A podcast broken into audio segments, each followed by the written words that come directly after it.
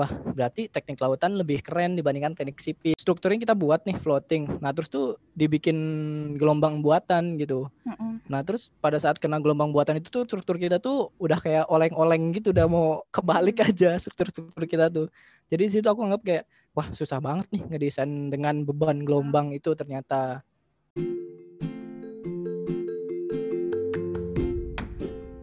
Halo semuanya, kali ini kita bakal berbincang-bincang tentang jurusan teknik kelautan. Kita udah sama couple teknik kelautan, ada Nafisa dan Rido. Halo, assalamualaikum warahmatullahi wabarakatuh. Perkenalkan nama saya Muhammad Faturida Samanto, eh, sarjana teknik kelautan angkatan 2015. Perkenalkan, saya Nafisa Nandalaya Nadira, sarjana teknik kelautan angkatan 2015 juga. Dan eh, kalian berdua udah lulus sidang S2 juga ya, bentar lagi MT. Udah bentar Iya, lagi magister. Oke. Nanti kita bisa nanya-nanya fast track juga nih. Oke, pertama aku mau nanya. Kenapa waktu kalian SMA nih, kenapa kalian milih FTSL atau kenapa milih teknik kelautan nih kalau udah kepikiran dari awal kenapa teknik kelautan? Kalau aku sih milih teknik kelautannya, jadi bukan karena FTSL. Aku sebenarnya bingung juga waktu SMA tuh kayak belum tahu aku tuh mau apa sih cita-citanya apa juga belum tahu. Nah terus coba dipikirin aja mata pelajaran yang aku suka apa. Terus aku sukanya lebih ke eksak kayak hitung-hitungan gitu. Jadi nyari yang jurusannya lebih ke eksak. Hmm, terus eh, aku nggak suka kimia jadi yang ada kimia kimianya udah aku out gitu. Blacklist jurusan-jurusan yang ada kimianya. Terus kayak banyak nanya sama bapak gitu, sama orang-orang. Mulai tertarik ke infrastruktur. Nah setelah cek ke infrastruktur tapi masih ngerasa kalau ke sipil tuh Mainstream.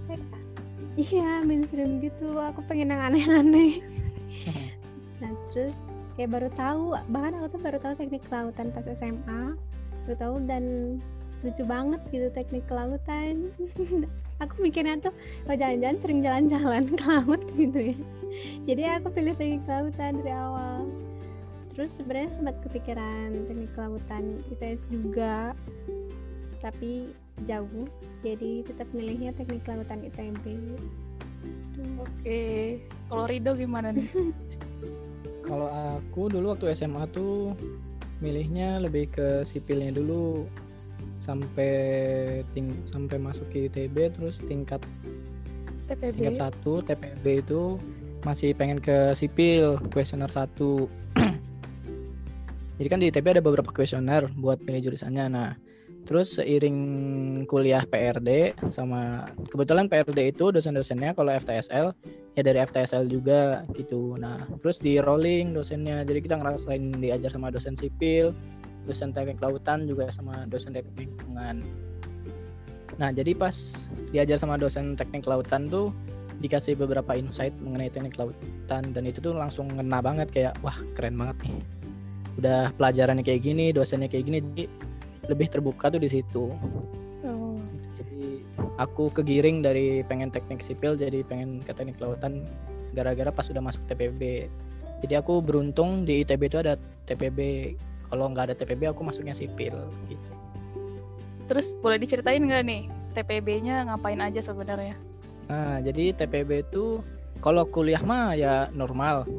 Pengenalan desain tuh gimana? Nah tapi untuk PRD tuh tiap tahunnya ada ada ada projectnya di akhirnya ada tugas besarnya nah tugas besarnya itu tiap tahun di rolling temanya Kad- kadang ada temanya tahun ini teknik sipil tahun ini teknik lingkungan tahun depannya lagi teknik lautan gitu nah kebetulan waktu tahun kita TPB PRD-nya tuh dapatnya temanya tentang teknik lautan yaitu bikin floating structure Nah, ya. floating structure oil rig. Nah, di situ tuh kita diajarin bahwa ada loh bangunan ini di lepas pantai gitu. Dan bangunan ini tuh ada juga yang tipenya floating. Nah, dari tipe yang floating ini yang dia- yang harus diperhatikan itu A B C D E F G gitu. Jadi kita dikasih tahu bahwa dunia desain tuh nggak semudah itu gitu, di teknik kelautan gitu. nah di situ itu aku mikir lagi bahwa wah berarti teknik lautan lebih keren dibandingkan teknik sipil gitu. Aku waktu itu mikirnya gitu. Karena ya biarin. Karena waktu itu aku anggapnya kayak ih di teknik sipil nih ya udah strukturnya aja gitu. Dan bebannya tuh kalau aku ngelihat di waktu PRD itu aku bayangin kayak wah yang kan jadi waktu teknik sipil itu strukturnya kita buat nih floating. Nah terus tuh dibikin gelombang buatan gitu. Mm-mm. nah terus pada saat kena gelombang buatan itu tuh struktur kita tuh udah kayak oleng-oleng gitu udah mau kebalik aja struktur struktur kita tuh. Jadi di situ aku anggap kayak wah susah banget nih ngedesain dengan beban gelombang itu ternyata. Oh iya nah benar. pas masuk ke teknik lautan ternyata ya bener emang susah banget beban gelombang itu nah jadi tertariknya di situ Iya, jadi kayak teknik lautan tuh kayak te- teknik sipil, tapi di laut plus karena di laut jadi ada beban gelombang itu gitu ya. Beda bedanya sipil sama kelautan. ya lebih ke situ Berarti setelah kalian pilih teknik kelautan, terus di jurusannya belajar apa aja nih, mulai dari tingkat 2 secara garis besar.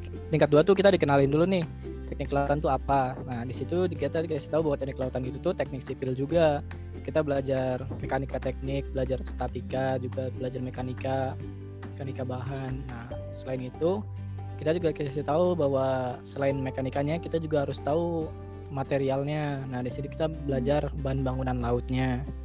Kita bikin betonnya kita belajar bahwa beton di laut tuh harus ditambahin apa sih untuk bisa bertahan di bedanya dengan di darat gitu. Nah di situ juga dikasih tahu bahwa beton di laut lebih banyak yang harus diperhatikan karena kalau bikin tulangannya gitu korosinya juga harus lebih banyak dipertimbangkan. Nah terus kita juga diajarin apa tingkat dua Masih ada belajar matematika. tentang awal-awal gelombang. Jadi kita diajarin kasih tahu lah gelombang tuh karakteristiknya gimana gitu. Kita juga dikasih tahu apa lagi ya? Geoteknik juga ada geoteknik di geoteknik Hmm. kelautan. tingkat dua kayaknya masih mirip-mirip sipil Tingkat ya. dua, iya Ah. benar. Cuma bedanya mungkin kalau di kelautan bahannya gimana sih kalau lebih anti korosi. Kalau kita kan nggak tahu. Iya. Hmm. Terus mungkin sipil ada bahan kayu, kalau di kelautan kan mungkin nggak ada bahan kayu. Ah, nggak ada, nggak ada bahan kayu. Langsung baja kita cuma beton sama baja udah. Mhm. Terus tiga baru analisis Baru analisis analisis struktur, struktur. Mm-mm. oh, iya, iya. dinamika struktur. tiga Hmm. mulai bagian Terus udah gelombangnya juga udah lebih advance lagi. Kita ada gelombang panjang, ada gelombang acak, Oh. hidrodinamika juga ada di situ. Belajar Terus tentang pantai proses pantainya, belajar tambak di pantainya itu. ada mata kuliah pilihan juga tingkat tiga tuh mulai banyak mata kuliah pilihannya Hmm, kayak- Manajemen juga tingkat tiga ya. Mm-mm, manajemen Manajemen manajemen konstruksi bangunan laut terus mm, metode konstruksi udah bisa diambil di tingkat tiga konstruksinya khusus juga buat laut doang. ya laut di, di pantainya breakwater ya Mm-mm. sama lepas pantainya ya anjungan lepas pantai Kalau tingkat 4 kan udah Tempat udah desain semua. Desain semua. Desain berarti Nah, ada seru-seru tingkat empat itu. udah mulai ngedesain struktur yang utuh gitu ya. Iya, tingkat empat tuh kita ngedesain ngedesain struktur dermaga, terus ngedesain pipa bawah laut, anjungan lepas pantai, ngedesain struktur terapung struktur terapung. Udah apa lagi ya? Pokoknya semua desain tuh di tingkat 4 seingatku mah. ada mata kuliah ini pilihan kapal Iya, ada mata kuliah kapal. Nah, itu kita ngedesain kapal juga sedikit di situ. Oh, Eh seru sih. Terus juga ada energi laut. Nah, itu yang lumayan lagi in juga mata kuliah energi laut di tingkat 4 itu. Jadi kita ngedesain pembangkit tenaganya Gelombang. dari laut, hmm, ada bisa gelombang, arus, Hmm. macam-macam. Oh. Nah, mata kuliah itu yang lumayan laris kayaknya itu mata kuliah teknik lautan yang paling sering diambil jurusan lain tuh energi laut soalnya banyak anak elektro gitu-gitu. Karena energi. Iya. Kalau tugas akhir S1 aku pipa bawah laut Kalau Oh. aku desain anjungan lepas pantai. Lebih ke strukturnya kalau aku. Terus terus kalau praktikumnya berarti hampir sama ya kayak sipil. Eh, tadi ada bahan. Terus Hmm. oh ya Geoteknik. geoteknik. Tapi tahun kita tuh belum Kita ada. Dua tahun setelah kita baru ada praktikum geoteknik di teknik lautan. Oh, terus terus tadi apalagi Praktikum metode laboratorium oh lebih ke yang Iya, laut-laut. Metode laboratorium bantai heeh. isinya Oh. kita Oh, iya, ngemodelin bener-bener. apa belajar mengenai bagaimana memodelkan suatu keadaan ke model yang ada di lab gitu sehingga nanti pas misalkan TA nya mengambil itu tuh lebih mudah kita Oh. belajar penskalaan waktu dicontohin sih kita banyaknya ngeskala breakwater gitu. kalau breakwater aslinya kayak gini kita di lab perbandingannya berapa banding berapa. Masa jenisnya masa jenis air panjangnya banyak. Gitu. Oh. terus, Terus ada belajar ini apa? Lab yang apa sih namanya? ada di air. dua. Yang di lab air? Mekanika fluida. Mekanika fluida juga kita lab. Udah kita praktikumnya cuma tiga itu.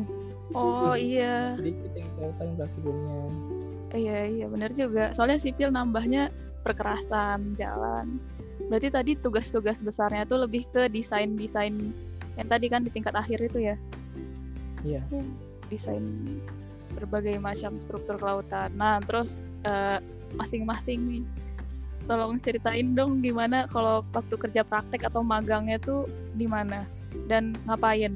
aku di perusahaan kontraktor di Batam aku di NOV Profab. Jadi sebenarnya udah bukan perusahaan Indonesia sih itu. Nah di tempat KP itu kayak diliatin lapangan tempat konstruksinya. Berarti di pinggir laut dong. Mm, di pinggir laut. Terus kita juga diliatin load outnya tuh gimana. Kayak yang udah beres dikonstruksi dilepas ke lautnya gimana gitu diliatin gudang-gudangnya kayak kan sebenarnya barang tuh diminta ke vendor. Nah di sini tuh ngecek kualitasnya tuh ada ke gudang dulu kayak gitu. Terus ya sistem-sistemnya aja dari dijelasin dari mulai hmm, pihak-pihak yang berhubungan sama perusahaan kontraktor itu. Terus rapat-rapatnya gimana keselamatannya gimana yang diperhatiin konstruksinya gimana itu sih kayak gitu yang lebih Asik sih kayaknya. Terus terus kalau Rido gimana? Kalau aku KP waktu itu di Pelindo 1. Jadi Pelindo 1 lagi ada Tanjung eh, proyek di ini di apa? Di Medan, Belawan di Medan, Pelindo 1. Jadi mereka waktu itu lagi bikin dua terminal baru. Terminal peti kemas. Itu kita dap jadi dua proyek itu ada yang dari Kemenhub, ada yang dari Pelindo satunya. Nah, saya kebetulan KP waktu itu yang dari Pelindo satunya. Nah, itu kita di situ tuh ngelihat bagaimana membangun satu terminal, bukan cuma satu dermaga. Jadi kita ngelihat bagaimana pembuatan jalan penghubungnya karena itu bukan di tanah existing, itu di tanah reklamasi. Jadi kita ngelihat tanah reklamasi itu kayak gimana, ngelihat jalan penghubungnya, aksesnya, terus kita ngelihat juga pemancangannya. Jadi walaupun dia pakai reklamasi, tapi dia juga eh, pakainya strukturnya deck on pile dermaganya. Terus juga di depan deck on pile-nya harus dikeruk dulu. Jadi waktu saya KP itu nggak sempat ngeliat semuanya, tapi case KP saya tuh komplit gitu teknik lautannya. Jadi kita ngelihat di situ beton juga udah pakai precast. Jadi kita ngelihat sesuatu yang baru-baru di situ tuh, yang nggak banyak dipelajarin waktu di kelas. Jadi kita ngelihat gimana sih di lapangan tuh kerjanya kontraktor, hubungannya kontraktor dengan konsultan perencana, dengan konsultan pengawas, dengan ownernya. Nah kebetulan waktu itu saya KP-nya tuh di pihak ownernya. Jadi kita ngelihat hubungan hubungan antara kita kalau ada suatu hal nih kita komunikasinya ke yang siapa gitu, kita nanya ke yang siapa gitu. Lebih ke situ sih. Itu lebih ke teknik pantai ya Ya, teknik kalau pantai. aku lepas KP. pantai konstruksinya itu Oh. Tapi kalau waktu itu le- lepas pantai, lihatnya dari pantai aja gitu kan. Sebelum dia mau dibawa filenya kayak gitu ya. Iya, kalau kamu iya Iya, di bawah di bawah strukturnya. secara umum perkuliahannya gimana sih? Seru nggak sih sebenarnya belajar tentang laut-laut ini atau susah banget sebenarnya? Hmm, Susah sih menurut aku.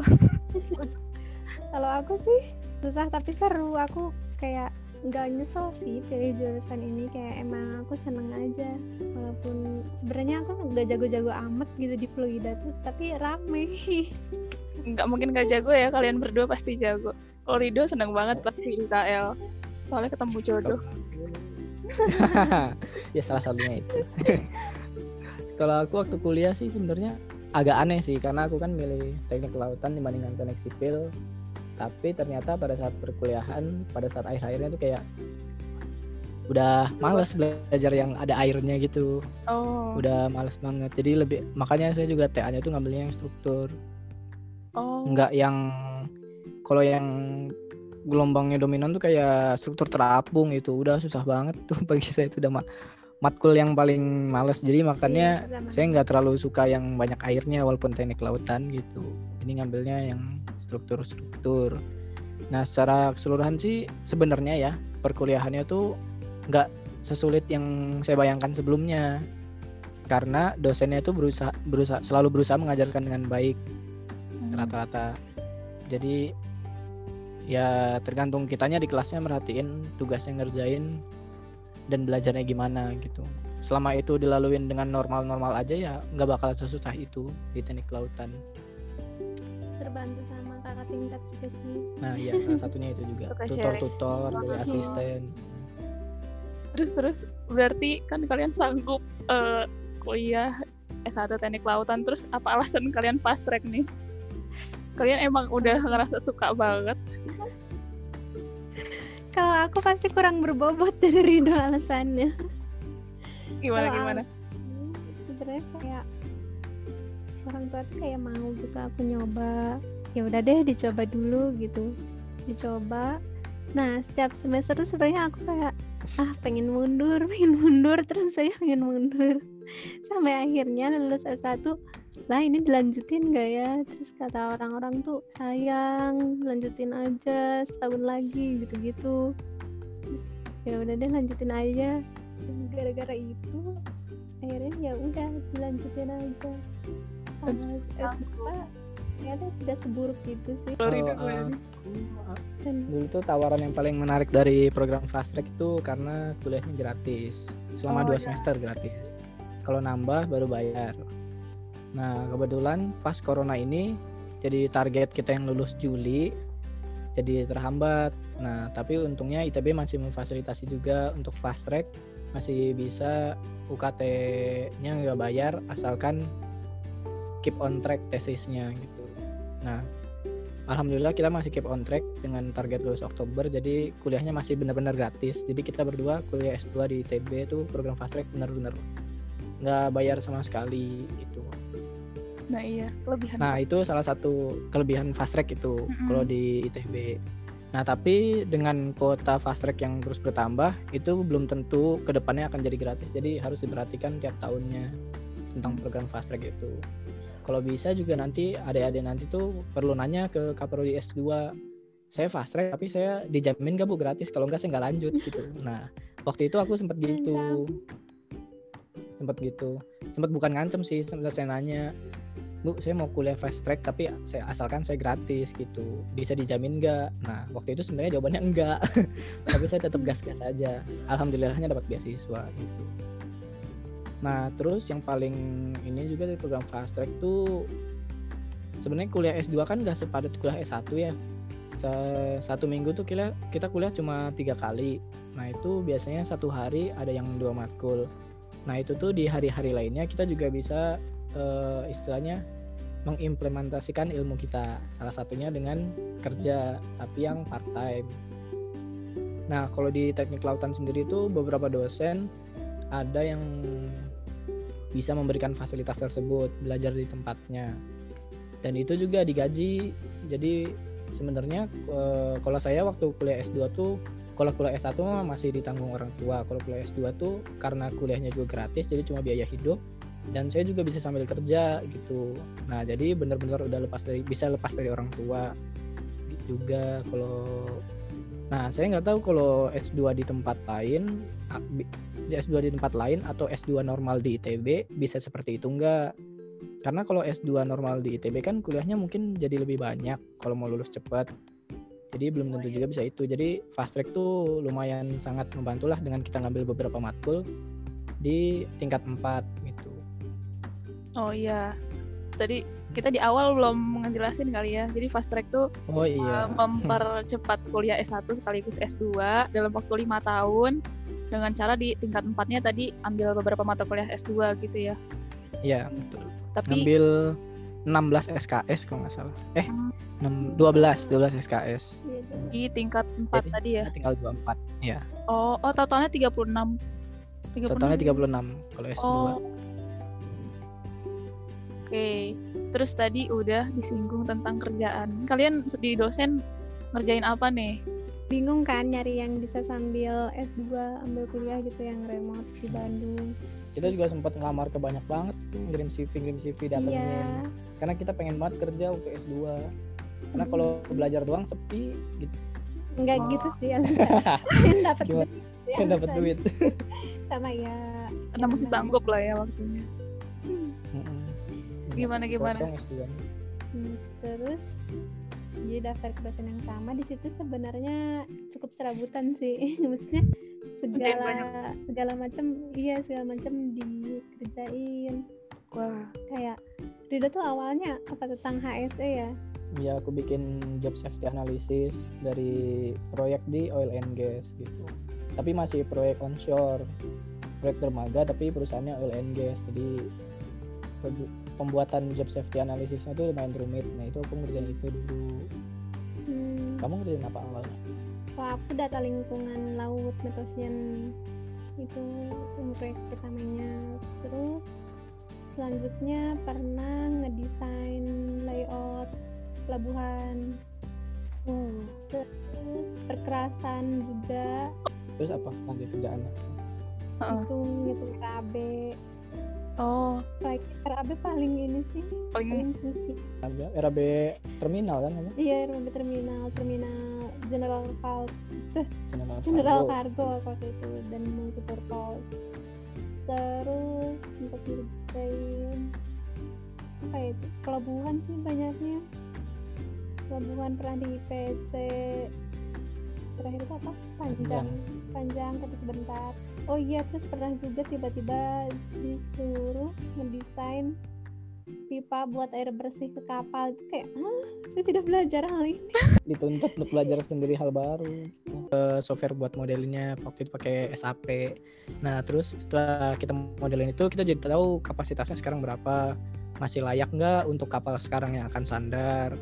Kalau udah nggak layak nah kapal berapa kira-kira yang sekarang yang sanggup sandar? Jadi kita ngasih masukan ke perusahaannya. Kapal segini udah nggak layak pak gitu. Gitu gitu. Ngerjain itu tuh aku sempet dua proyek. Sempat ada satu proyek juga yang beda lagi.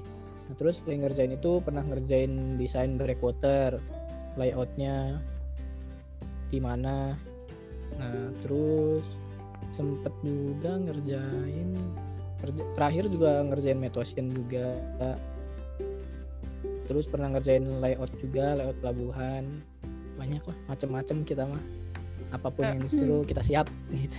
Berarti berarti ke lapangan juga iya tadi kan. Terus tadi ke lapangan juga kan berarti? Bukan yang ke lapangannya Oh, yang analis Bandungnya gitu. Mm, intinya sambil kuliah pun masih bisa kerja dan ini yang ternyata dikerjain banyak banget ya, Ya, berbagai macam. Cukup banyak dan tidak ada jam kerjanya. Dan tidak jadi jam kerjanya. Kadang-kadang lowong kadang-kadang buru-buru ya itu deh susahnya. Kalau i- remote. Pas kerja itu semua pelajaran harus kita ngerti nggak sih sebenarnya? Kita semua pelajarannya dipakai apa enggak tuh? Atau ada banyak yang kita belajar baru? kebanyakan bat Oh iya. Oh iya kayak tadi Nafisa ada perkerasan, malah jadi masuk ke sipil.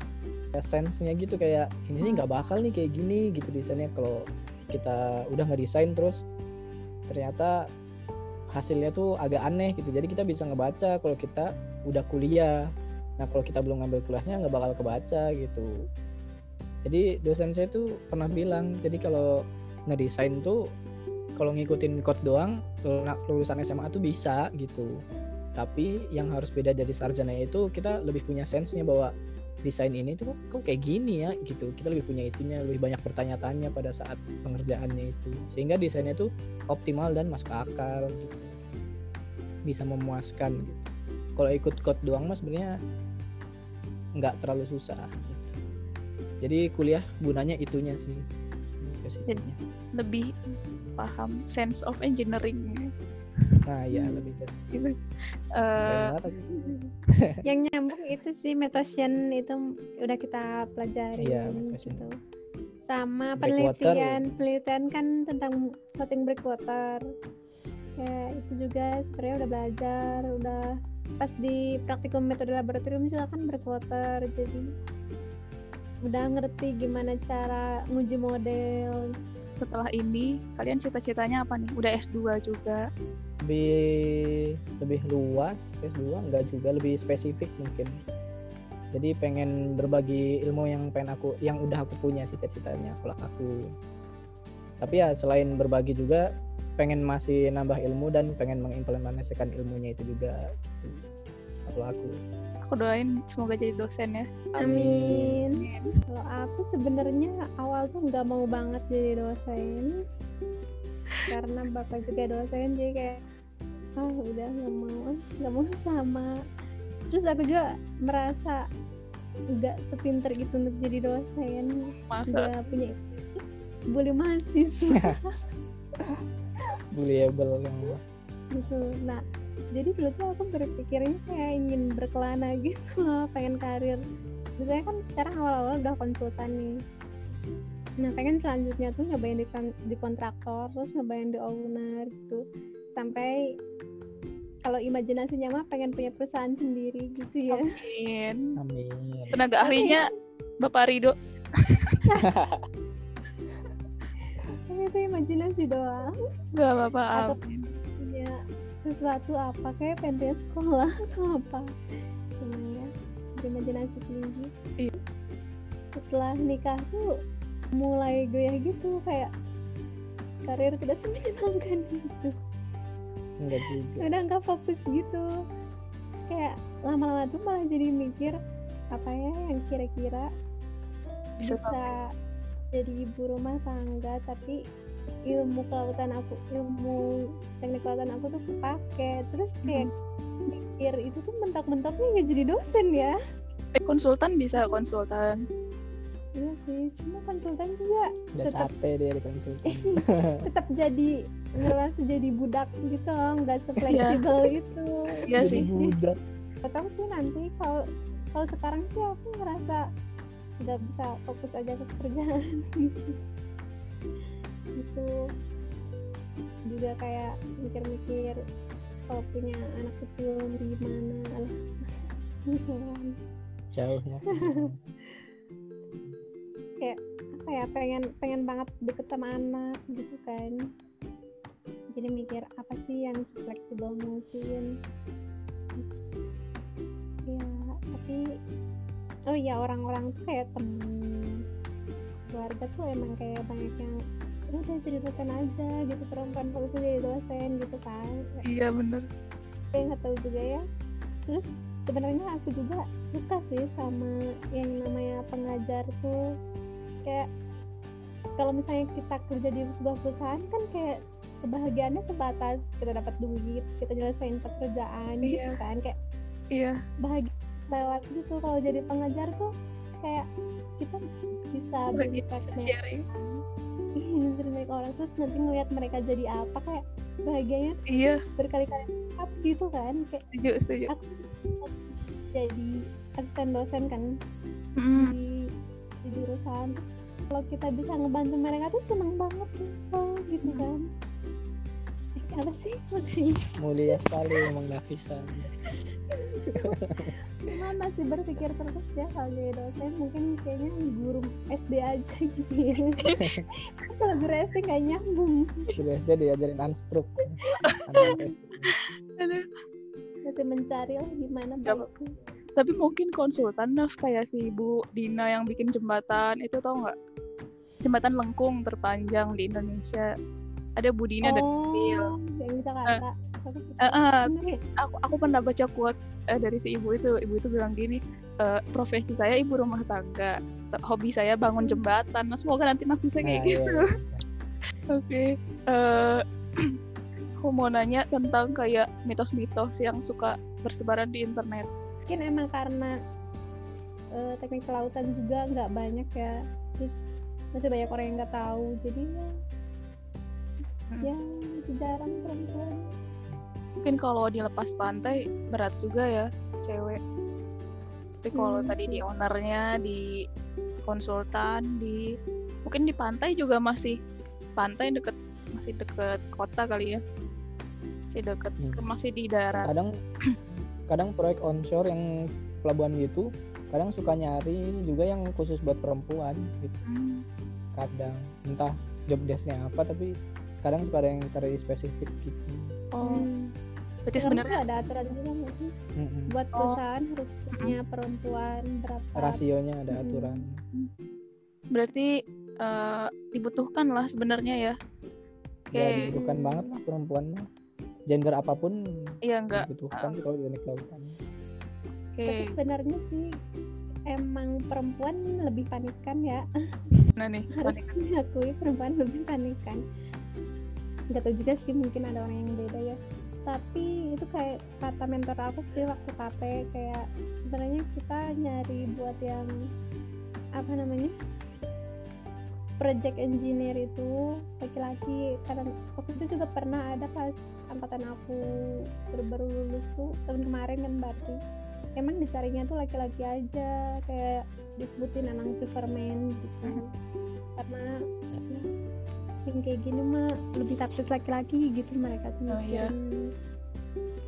hampir sama berarti sama sipil sih. Butuh sebenarnya cuma ya kadang ada yang khusus laki-laki memang Mm-mm. yang lebih berat ya. Mungkin karena infonya tadi tentang teknik kelautan kalau di internet masih kurang. eh, menurut kalian apa nih bedanya teknik kelautan sama ilmu kelautan? Mungkin banyak yang nggak tahu bedanya, susah bedain. Tadi kan kalau sama sipil bedanya dari segi bahannya, dari segi apa lagi ya? Struktur bangunannya beda, pelajarannya beda-beda dikit. Kalau sama ilmu kelautan apa nih? Yang satu teknik, yang, yang jelas iya yang satu teknik yang satu ilmu, science lulusnya jadi beda gelarnya satu ST. iya yang satu SSI terus ilmu kelautan nggak belajar infrastruktur sih ya lebih ke oceanografi tentang lingkungan lautnya terus survei-surveinya tahu kita sih gitu. Benar-benar mendalami tentang lautnya tuh kayak gimana. Kalau kita kan banyaknya struktur sebenarnya struktur terus beban di laut ya gelombang arus dan lain-lain. Nah, tapi kalau tentang is- isi lautnya tuh kayak gimana? Gitu kayaknya. Ilmu kelautan Terus kalau teknik perkapalan juga mirip nggak sih sama teknik kelautan? sebenarnya beda sih. Kapal tuh kompleks banget makanya kita juga yang apa namanya mata kuliah pilihan. Kan judulnya tuh konsep dasar perkapalan. Karena itu tuh benar-benar kayak dasar banget. Dasar banget. Dia tuh nggak bisa nggak bisa belajar kapal secepat itulah karena bangun kapal tuh sekompleks itu ternyata karena di kampus lain juga kapal itu satu jurusan gitu tapi Nah, dia iya. satu matkul Nah pas S2 tuh kita kenal sama alumni teknik perkapalan IPS dan emang kayak bener-bener satu mata kuliahnya tuh spesifik banget. Jadi untuk mendesain kapal bener-bener dibagi banyak matkul. Berarti tadi teknik perkapalan lebih ke mendesain kapalnya ya. Kalau teknik kelautan Hmm. mendesain infrastruktur yang ada di laut gitu. Overall, ekspektasinya sebelum kuliah nih tadi kan kalian berekspektasi sebelum kuliah teknik kelautan belajar apa, bakal kerja seperti apa. Nah terus sekarang gimana nih? Apakah ekspektasinya benar? Ada yang kurang sih kuliah lapangannya kurang. Oh gitu. Oh iya kuliah lapangannya, kuliah lapangannya ke mana aja? Kuliah lapangan cuma dua kali. Yang pertama ke Laut. Ancol. Ke Ancol buat eh, ngenalin tentang surveinya jadi kita diajarin juga survei sedikit gitu. terus yang kedua tuh kuliah lapangan ke Bali di Bali tuh belajar tentang ke pantai sama breakwater Hmm. lagi itu ada ya tiga tingkat itu aja Dari segi konstruksinya malah enggak ya. Iya, waktu Mm-mm. tahun kita enggak. Sebenarnya itu tergantung angkatannya aja bisa milih mau ngajuin ke mana ke perusahaan mana. Mm-mm. Tapi waktu tahun kita tuh, waktu tahun kita KP itu tuh oil and gas tuh nggak terlalu nggak sewah waktu kita masuk gitu. Waktu kita masuk tuh sebenarnya harga minyak udah turun waktu kita masuk tuh. Tapi kan sebelum sebelum itu tuh minyak naik banget kan. Nah itu proyek-proyek oil and gas tuh banyak lagi banyak banyaknya dan ya istilahnya beberapa tahun sebelum kita tuh kalau mau KP ke oil and gas tuh banyak yang bisa dilihat gitu dan gampang dapat perusahaannya yang mau memfasilitasi waktu tahun kita tuh nggak tahu gimana ya, nggak tahu maunya kita ke sana atau nggak dapet emang gitu. nyari liburan juga sih Emang nyari liburan liburan juga yang ke cukup Bali. Ke Bali. soalnya itu cukup lama kita ke Bali Hmm. full tuh seminggu dua hari di jalan pulang Wah, Lima hari lah jalan-jalan sih. pulang ngeliatin berbagai pantai gitu kan Mm-mm. jalan-jalannya kayak tur pantai aja semua ham- bukan hampir semua ya banyak banget pantai yang kita datangin dan dengan case yang berbeda-beda gitu breakwaternya Hmm. terus kejadian-kejadian yang terjadinya proses konstruksinya gitu. Kita ke balai juga balai ya ke balai pantai. Balai pantai? Iya. balai pantai gitu gitu. Kita di sana ngelihat labnya balai pantai. Mereka punya punya apa namanya pembangkit gelombang tiga dimensi juga udah sih sama kita ngelihat eh, bukan ngelihat sih kita ngelihat dari pantai eh, pantai ini tuh ternyata sudah dilakukan ini gitu kayak pantai Kute pantai Kute tuh udah di? Reklamasi. itu ya apa sen udah nourishment Apa tuh? fail apa sih namanya ya, pokoknya pas pokoknya tuh diisi diisi lagi pasirnya dari Nah. tempat lain udah Oh. selalu kayak gitu jadi kita lihat tuh sebenarnya bukan pantai yang asli Oh gitu. dan beberapa pantai lainnya banyak case yang seperti itu Kayak gitu. terus Itu yang sama nggak tanpa sih? plot gitu. Itu sama nggak sih kayak kayak reklamasi? sama cuma. Apa tadi? kalau reklamasi kan kayak kalau reklamasi tuh nggak dilihat keindahannya deh tapi kalau yang di kasusnya pantai yang tempat buat reklamasi itu tuh ada satu poin penting yang harus dilihat bahwa setelah direklamasi itu tetap harus tetap menarik gitu Hmm. jadi case itu tuh yang kita kita tahunya tuh ternyata ada hal yang begitu juga gitu. Hmm. soalnya ada kita tuh ngelihat eh, kayak suatu tempat dibenerin itu di Bali dikasih itu yang tegak lurus pantai dikasih grand gitu nah pada saat setelah dikasih grand gitu kan jadi tempatnya tuh nggak bisa dipakai buat surfing gitu. Oh. nah itu kan mengurangi satu daya tarik gitu. Jadi kita diajar kasih tahu juga bahwa kompleks banget yang harus diperhatikan itu. Hmm, jadi kayak ngelihat pantainya tujuannya untuk apa? Kalau untuk wisata kan harus memperhatikan keindahan terus eh, bebas gas sama wisatawannya dan sama mengganggu kayak di tanah lot tuh dia pakai breakwater apa sih? tanah lot itu mereka pakai submerged breakwater jadi Hmm, biar karena tanah- breakwaternya. karena di sana kan sebenarnya nggak buat apa-apa kan karena terlalu ekstrim gelombangnya yang di pinggir itu pinggir tebingnya. Jadi emang karena pantainya nggak dimanfaatkan dengan berenang surfing atau sebagainya jadi mereka pakai tapi tetap harus kita tambahin struktur nggak boleh strukturnya itu nggak boleh kelihatan gitu. Karena nanti kita pas nggak tanah lot tapi di pinggirnya ada Batu-batu ada batu-batu. Jadi waktu itu dikasih tahu juga di situ tuh pakainya submerged breakwater. Hmm. jadi biar gelombangnya itu tidak pecah pada tepat di depan tanah lotnya tapi pecahnya itu Oh, agak jauhan gitu ke laut. Jadi tidak terlalu merusak. Menarik sih sebenarnya. seru lah pokoknya. Iya. kuliah lapangan tapi kurang gitu Suka dukanya kurang banyak KP. Dukanya Dukanya nambah dukanya apa? Dukanya apa? empat praktikumnya kurang Hmm. memadai sih untuk kan banyak barang-barang yang udah kurang memadai dan kurang kurang ya tapi itu terus diimprove ya di yang satu poin yang harus guys bawahi jadi waktu tahun kita tuh waktu tahun kita kuliah tuh pas kita praktikum alatnya tuh masih alat yang lama tapi setelah itu alatnya jadi baru gitu. Dapat alat baru. Jadi itu tetap diimprove tapi ya ninggangnya waktu kita masuk belum di belum kena improvementnya gitu. Lain itu ya praktikum kalau menurut aku sih, aku ekspektasinya dulu praktikumnya banyak sih selama kuliah. iya iya kayak sedikit banget. Terus Mm-mm. kayak software juga kita banyak pakai tapi nggak mendapatkan software yang terbaik gitu. Menurut aku kayak kurang kurang banyak sih diajarin software juga. Padahal kayak sekarang kan udah software banget ya di mana mana tuh butuh software. Dan kita tuh belum terlalu belum terlalu banyak belajar software software masih sedikit yang kita tahu sukanya belum. Sukanya apa ya? Sukanya ya karena tadi sih aku bilang emang aku suka aja sama mata kuliah ini. Struktur sih su- suka walaupun gak suka semuanya juga sih kayak beton sama dermaga lebih suka. Aku emang dari awal kayak Offshore udah tertarik anaknya. aja ya sama lepas pantai gitu.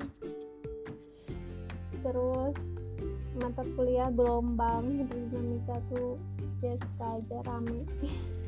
Wah. Apa ya sukanya.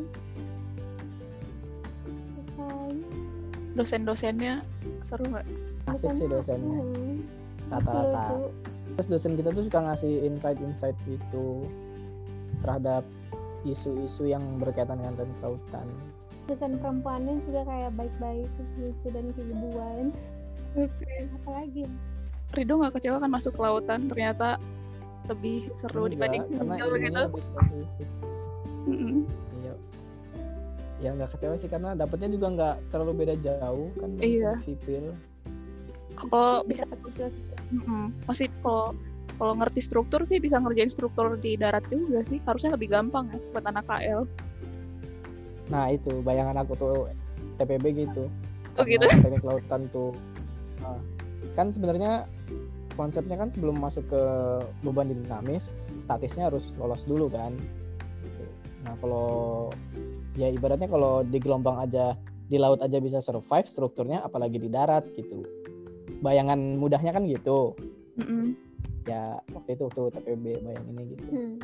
pelajarannya jadi nggak dalam gitu ya tentang sipilnya kayak Hmm. Mm. ya kadang kadang kalau ngobrol waktu kuliah tuh ya kadang ada iri-irinya dikit lah sama anak sipil gitu kok saya nggak belajar ini ya gitu kadang bayangin tapi ya ada hikmahnya juga toh juga waktu kita belajar hal baru nah anak sipil nggak belajar ini nih gitu kita iya malah aku mikirnya anak kelautan lebih banyak belajarnya dibanding kita. Iya berarti sebenarnya sama aja sipil ditambah. Jadi kelautan itu sipil ditambah tadi beban laut tadi kan. Beban laut. Oke. Macam-macam beban laut. Terus terakhir tips and trick nih buat yang mau masuk teknik kelautan. Gimana cara masuk Hmm. STSL-nya dulu deh boleh. Masuk Atau FTSL-nya Eh, kalian SNMPTN nggak ya? Ah kita beda nih di sini nih Oh, iya, Kita iya, iya. oke oke oke. untuk yang SNMPTN kalau aku SNMPTN kalau aku ya pas SMA tuh bener-bener yang nggak ngecewain orang tua kan. Ngebanggain terus ya orang tua dudanya ITB kayak wah beban tersendiri aku harus ITB atau lebih bagus dari itu kan berarti. terus ya udah rajin-rajin aja pas SMA terus alhamdulillah dapat undangan oke Nah, ya kalau aku, kalau aku tuh SBMPTN. Jadi tipsnya sih kalau aku buat anak-anak SMA gak usah belajar tiga tahun. belajar cukup satu bulan setelah UN. tapi capek kita Kok belajar ngotot sih? Kok ngotot sih? Tadi aku gak ganggu loh kamu ngomong loh.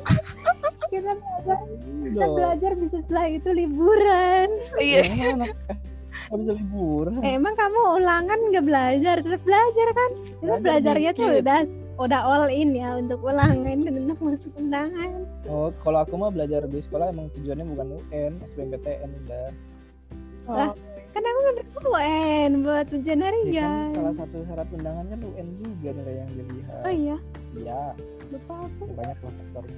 Nah, Tapi saran kayak- aku tahu sih itu apa apa banyak latihan pakai SMA mah. Hmm. Kalau SBMPTN ya, karena SBMPTN kan soalnya ya semua orang setuju lah lebih susah dari UN. Jadi ya persiapan Kalau. SBMPTN ada faktor X-nya kan, ada deg-degan jadi rajin-rajin kelas 1 supaya masuk undangan ya. Iya. Iya berarti Belajar dari kelas 1 ya udah biar biar adil. SBMPTN. Nggak biar adil dari kelas 1 belajar sampai kelas 3. Pas kelas 3 taunya nggak lolos SNMPTN ya belajar lagi buat SBMPTN. Iya, betul. Boleh lah gitu, boleh. Santai-santainya cukup SD SMP lah, SMA. Bisa santai juga sih, tetap masih bisa main ya. Bisa tuh, bisa. Nah, Ya, Nah, terus pinter-pinter kalau udah masuk. FTSL, Oh iya. udah, udah masuk FTSL, tantangannya cuma satu, harus bersaing di TPB buat masuk teknik kelautan. Nah itu Hmm. case-nya kan, bi case-nya tiap tahun beda, bisa berjuang dan bisa tidak berjuang. Hmm. Tapi waktu tahun 2015 tuh bisa tidak berjuang. Tapi tahun sebelum kita tuh tidak bisa tidak berjuang Gimana karena gimana? ada yang kelempar teknik kelautan. Hmm. Jadi kalau teknik Hmm. kelautan itu tahun kita nih sampai oh udah angkatan baru sekarang 2018 tuh satu angkatan 100 orang. Oh. Nah, itu misalkan FTSL nih jumlah mahasiswanya 440 misalkan. Ya kita berjuang buat berjuang sama yang milih teknik kelautan juga dari 400 itu. Karena yang keterimanya cuma 100 sama lah sistemnya kayak SBMPTN kalau nggak keterima ya kepilihan yang kedua. Kalau pilihan dua yang gagal lagi nggak IP-nya nggak lolos lagi di saingan itu ya pilihan 3 pilihan 4 pilihan 5 kalau FTSL sampai 5 pilihan. Karena ada FTSL Jatinangor kan TPSTA sama Real Kita milih 5 ya. udah sih Terakhir tuh saya ingat aku tahun sebelumnya, makanya tahun sebelumnya kan masih FTSL sedikit doang peminat yang FTSL J. yang di Jatinangor, Hmm. iya yang Ah. Rio sama SDA. Makanya teknik- bisa teknik kelautan banyak juga yang pilih teknik kelautan dan kelempar ke Jatinangor kayak gitu. Oh. Makanya Oh. Teknik kelautan angkatan sebelum kita tuh 100% pilihan satu gitu. Hmm. Nah pas kita udah ada yang pilihan dua. Iya karena kita udah di awal udah milih FTSL Ganesha apa Jatinangor gitu kan pas SNMPTN pas Hmm. kita resmi. ya tuh, tuh. Iya iya maaf. Terima kasih atas. Terus sebenarnya tipsnya kalau udah TPB ya IP-nya di atas rata-rata yang pengen milih sipil udah pasti masuk teknik kelautan lah gitu. Hmm. Syaratnya itu. Kalau tahun kita ya. Karena tahun kita tuh yang paling favorit kan sipil kan. Hmm. Nah, terus dengar-dengar dari dosen-dosen dan asisten-asisten tuh ya pilihan yang kedua tuh yang paling banyak favoritnya teknik lautan gitu. Jadi ya udah saran aku mah kalau case sama sama kayak tahun aku ya IPTPB setinggi-tingginya lah. Baru bisa masuk teknik lautan karena belum tentu angkatan itu tuh yang milik teknik lautannya dikit. Kalau yang milik teknik lautannya dikit ya IP standar pun bisa masuk teknik lautan TPB Tapi Kalau oh, di nggak seberjuang masuk sipil ya. Karena di angkatan kita juga kan ada beberapa yang memilih teknik sipil tapi Mm-mm, kelempar ke teknik lautan. kelempar. Terus kalau di ITB kan ada STPB mata kuliah bonus PTKI olahraga. Enggak bonus PTKI. kalau bisa. Nggak bukan gitu tapi kan nggak terlalu pakai otak gitu ya. Iya ada iya. ujiannya Bagi- juga loh. Ih, tapi ujiannya juga mana ngerti.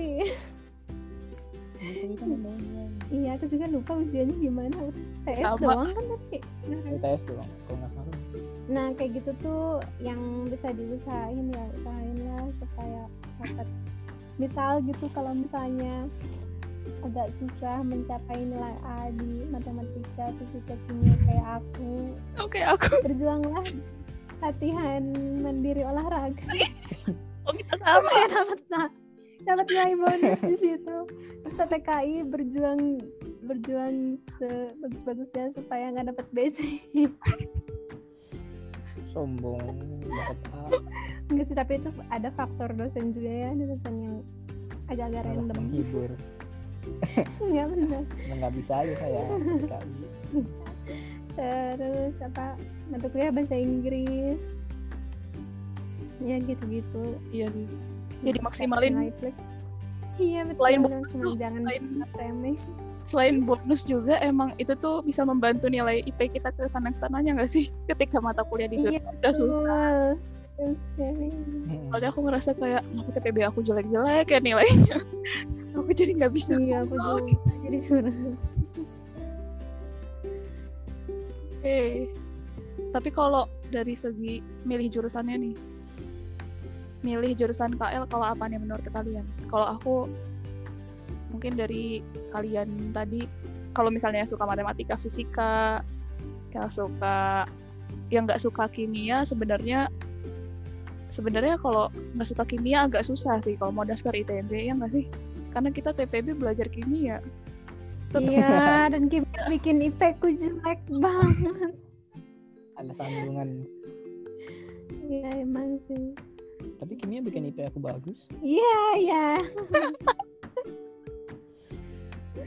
iya jadi beda-beda case ya. ya, harus tetap belajar Iya. kalau Terus- suka laut juga Mm-mm. Terus kalau mau kerja di laut atau kerja di oil and gas ya nggak sih? Salah satu jalan Iya, masuknya selain masuk perminyakan bisa masuk teknik lautan juga yang bikin struktur di laut. Mm-mm. Terus kalau pengen sipil laut. tapi nggak mau mainstream dan oh iya bener ini kan jarang banget kalau aku baca-baca baru teknik lautan tuh baru ada di ITB, ITS, Hasanuddin ya nggak sih? Unhas Hasanuddin Eh, tiga itu Itera tiga. oh ITERA Sama Baru. ITERA. ada baru Oke baru empat berarti kan di Indonesia tahu kita ya. itu juga makanya masih membutuhkan dosen ya Oh iya silahkan. juga setiap Oh, iya. ya nggak apa-apa juga apa salahnya Semoga nanti kalian jadi dosennya ya. Meneruskan biar banyak. Amin. Amin, amin. ada kayaknya ada satu kan ada satu kampus lagi kan. Kalau ITERA kan banyak dosen ITB nah yang ITK yang Kalimantan tuh banyak dosen ITS tapi kita nggak tahu itu ada teknik lautan atau enggak Oh, tahu ya jadi cuma empat. Yang ilmu kelautan banyak. Iya banyak. sipil juga banyak. Iya iya iya. dan teknik Gitu. kelautan tuh setiap universitas masih beda. Beda-beda fokus. Mm-mm, beda fokus. Itu, kalau di- tuh. Dasarnya dari kapal ya. Hmm, Mhm. dari offshore gitu kalau unhas apa ya? Nggak tahu. Kita juga tahu kalau misalnya teknik kelautan berbeda-beda itu dari dosen kayak beda-beda fokusnya tuh. Jadi dosen yang masih suka cerita tentang teknik kelautan. Ada lagi, ada lagi. Tips and trick dan pesan. Pesan sih buat masyarakat umum ya yang Weh. menonton teknik lautan tidak teknik lautan tidak belajar ikan iya betul Ya, itu itu. kita sangat tidak berkaitan dengan ibu Susi masih banyak sekali halayak ramai yang bilang oh mau jadi menteri kelautan dan perikanan ya itu satu Iya. satu hal yang sampaikan setiap waktu ke orang Hmm. orang umum sampai agak-agak lelah dan bosan gitu ya Tapi tapi aku ini loh, waktu kemarin habis lulus kan karena ngerjainnya pe- pelabuhan, si dosen tuh bilang, "Udah kamu kerja di KKP aja di itu apa? Marit ke- kelautan dan perikanan itu Kelautan. katanya." Iya, tapi iya ada juga ada. Iya. beberapa kating kita juga ada yang kerja di KKP tapi ya kita tidak belajar perikanannya gitu Mm-mm. Heeh. Terima kasih kalian, terima kasih Nafisa dan suaminya sama-sama. Ridho Sama. sudah berbagi ilmu. Semoga banyak yang dengerin juga dan biar tahu sebenarnya teknik kelautan itu nggak belajar ikan tadi ya dan lebih paham tentang teknik lautan tuh sebenarnya kayak apa dan prospeknya tuh bagus banget apalagi Indonesia kan 70% kan eh, laut ya Indonesia kan negara maritim Iya, jadi betul. pasti pasti Betul, butuh banget tuh orang maritim. lautan belum eh, apa memaksimalkan potensi di laut mungkin Iya Oh, betul. sangat. Sampai di setiap latar belakang tuh dua per tiga daerah latar belakang. TA oh gitu dua Oh, gitu. wilayah Indonesia tapi aku dasar. tapi sipil nggak bikin satu per tiga wilayah Indonesia. Karena ya karena itu tidak membanggakan.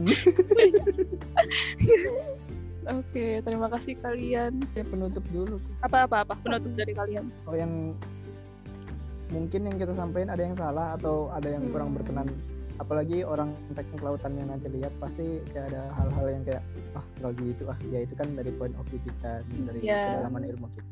Salah ya berarti ya diperbaiki aja